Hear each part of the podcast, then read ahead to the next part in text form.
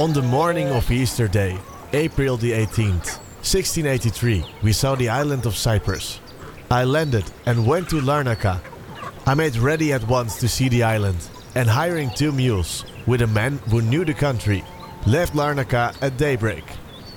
Two hours later, we arrived at the town of Pila, where we found the remains of a large building and some small churches of no importance.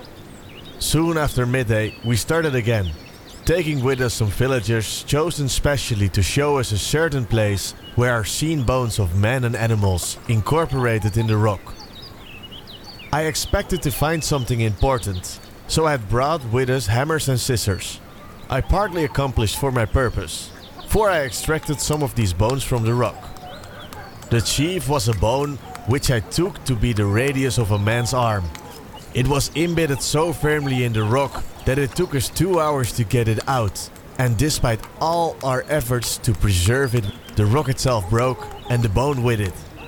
On the same spot, I found plenty of fragments just hidden by the earth. Some were human bones, other those of beasts, and some teeth of surprising size. I guess the place was held in veneration and found indeed that the Greeks came here occasionally to pray, believing perhaps that some of their saints may be buried there. Cornelius van Bruyn, 1683.